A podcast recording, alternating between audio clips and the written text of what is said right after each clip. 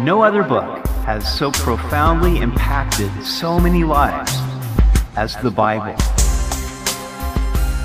Welcome back to Simply the Bible, the Through the Bible teaching program of Pastor Daryl Zachman of Calvary Chapel, Treasure Valley. For the children of Israel, what could have been their greatest success instead was a colossal failure. But there was still hope if they would learn from the experience and do it God's way. We hope you'll join us as Pastor Daryl continues in Numbers chapter 14 on Simply the Bible.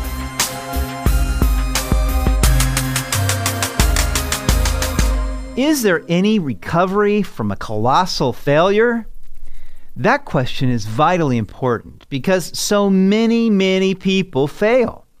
But some people stack failure upon failure and seemingly never learn. Today we will see the wrong way and the right way to deal with failure. After more than a year of being in the wilderness, Israel had come to the border of the promised land. God had told them to go in and take possession of it. But when they saw the people, the fortified cities, and the giants, they lost all courage and accused God of bringing them there to destroy their children. They said that it would have been better for them to die in the wilderness and then they looked for somebody who would lead them back to Egypt. But then the glory of the Lord appeared, and God threatened to wipe them out. Moses interceded so that the Lord forgave their sin, but because of their unbelief, everybody 20 years old and above would not enter the promised land. Caleb and Joshua were the only exceptions because they wholeheartedly followed the Lord. Instead, their children would inherit the land. We continue our story in Numbers chapter 14, verse 32. But as for you, your carcasses shall fall in this wilderness, and your sons shall be shepherds in the wilderness forty years, and bear the brunt of your infidelity until your carcasses are consumed in the wilderness.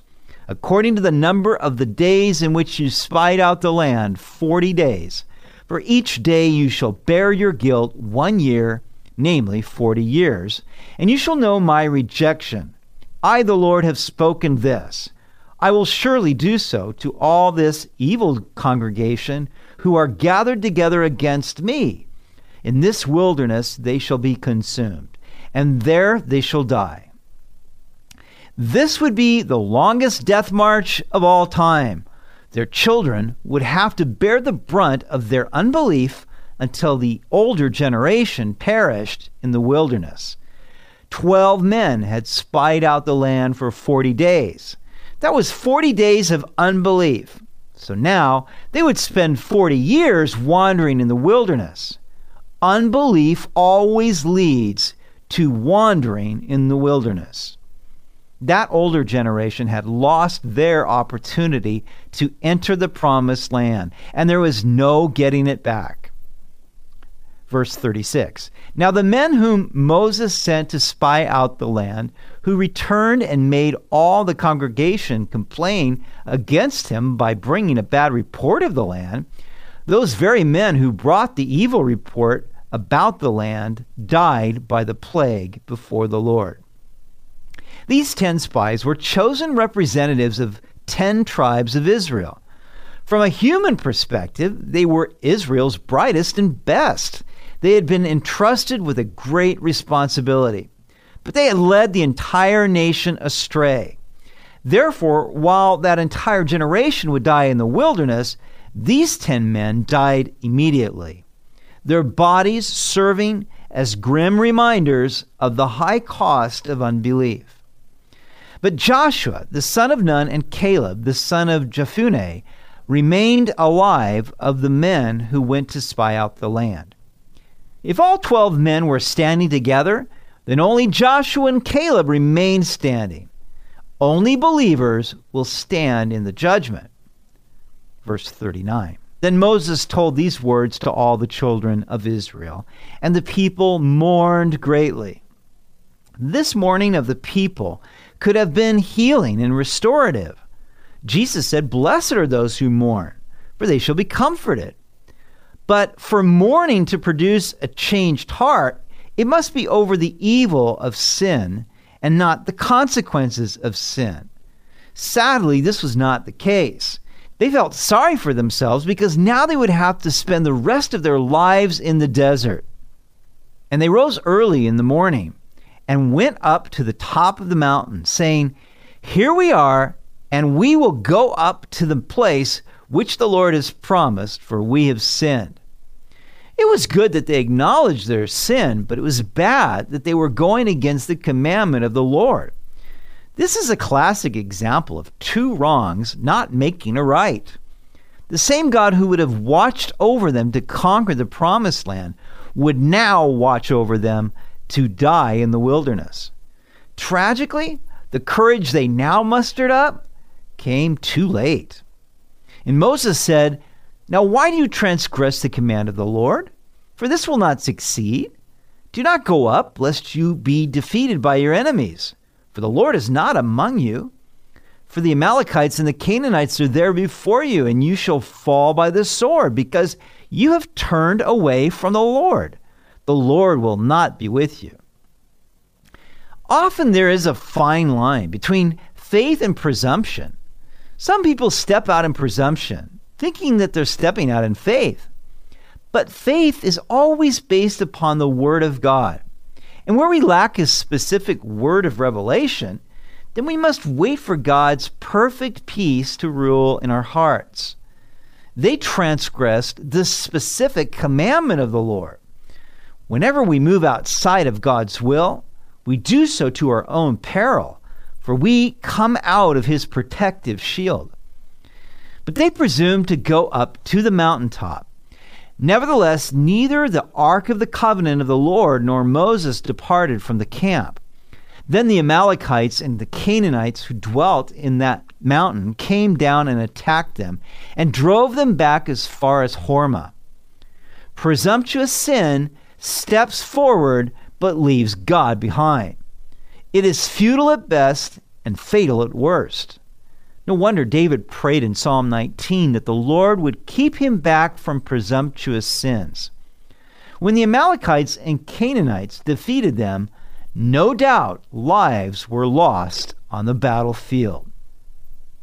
Chapter 15 And the Lord spoke to Moses, saying, Speak to the children of Israel and say to them, When you have come into the land you are to inhabit, which I am giving to you, now, what strikes me about this is that there's no further rebuke, even though they had just made a really bad decision. Rather, God looks forward to the nation entering the promised land in 40 years.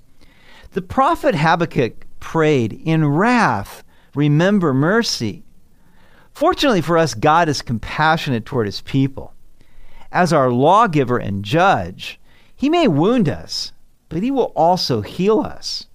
He may pronounce judgment, but he will also give us hope. David knew something about receiving the discipline of the Lord, but he wrote in Psalm 103 As a father pities his children, so the Lord pities those who fear him. For he knows our frame, he remembers that we are dust. Knowing this gives us the courage to look up when we have been cast down.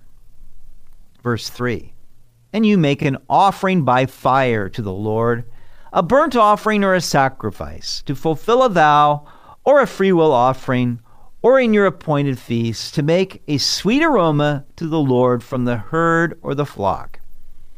God gave them instructions for the offerings by fire that the younger generation would offer when they came into the promised land. While they would suffer beneath his chastening hand, the Lord had not rejected his people. By their unbelief, they had delayed God's blessings, but they did not thwart his purpose. Then he who presents his offering to the Lord shall bring a grain offering of one tenth of an ephah of fine flour mixed with one fourth of a hin of oil, and one fourth of a hin of wine as a drink offering. You shall prepare with the burnt offering or the sacrifice for each lamb. So with a lamb, they would offer roughly two quarts of flour, one quart of oil, and one quart of wine. Or for a ram, you shall prepare as a grain offering two tenths of an ephah of fine flour mixed with one third of a hin of oil. And as a drink offering, you shall offer one third of a hin of wine as a sweet aroma to the Lord. With the ram, they would roughly offer four quarts of flour, one third of a gallon of oil, and the same amount of wine. And when you prepare a young bull as a burnt offering, or as a sacrifice to fulfill a vow, or as a peace offering to the Lord, then shall be offered with the young bull a grain offering of three tenths of an ephah of fine flour mixed with half a hin of oil. And you shall bring as the drink offering half a hin of wine, as an offering made by fire, a sweet aroma to the Lord. So with the bull, they would offer roughly six quarts of flour, two quarts of oil, and two quarts of wine. Thus it shall be done for each young bull, for each ram, or for each lamb or young goat, according to the number that you prepare, so you shall do with every one according to their number. All who are native born shall do these things in this manner, in presenting an offering made by fire, a sweet aroma to the Lord.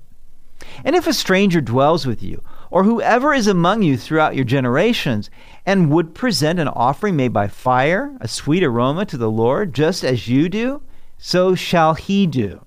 One ordinance shall be for you of the assembly and for the stranger who dwells with you, an ordinance forever throughout your generations. As you are, so shall the stranger be before the Lord. One law and one custom shall be for you and for the stranger who dwells with you. You see, when it comes to worshiping the Lord, the same law applied to the native and stranger, to the Jew and the Gentile. This speaks of God's desire to have communion with everyone. This is the missional heart of God, that all nations, tribes, and tongues would worship Him that is why he has entrusted to us the gospel of Jesus Christ. For by faith in him, there is neither Jew nor Greek, there is neither slave nor free, there is neither male nor female, for we are all one in Christ Jesus.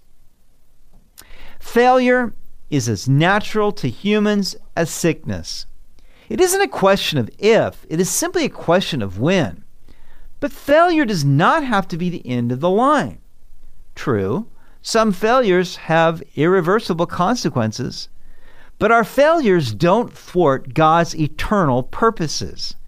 If we will submit to God through failure, if we will look up and trust in Him, we will find that He is always faithful to bring us into the promised land of blessing, even if we must wait until the next life to do it.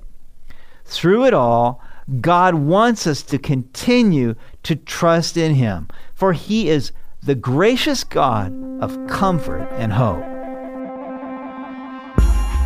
You've been listening to Simply the Bible, the Through the Bible teaching program of Pastor Daryl Zachman of Calvary Chapel, Treasure Valley.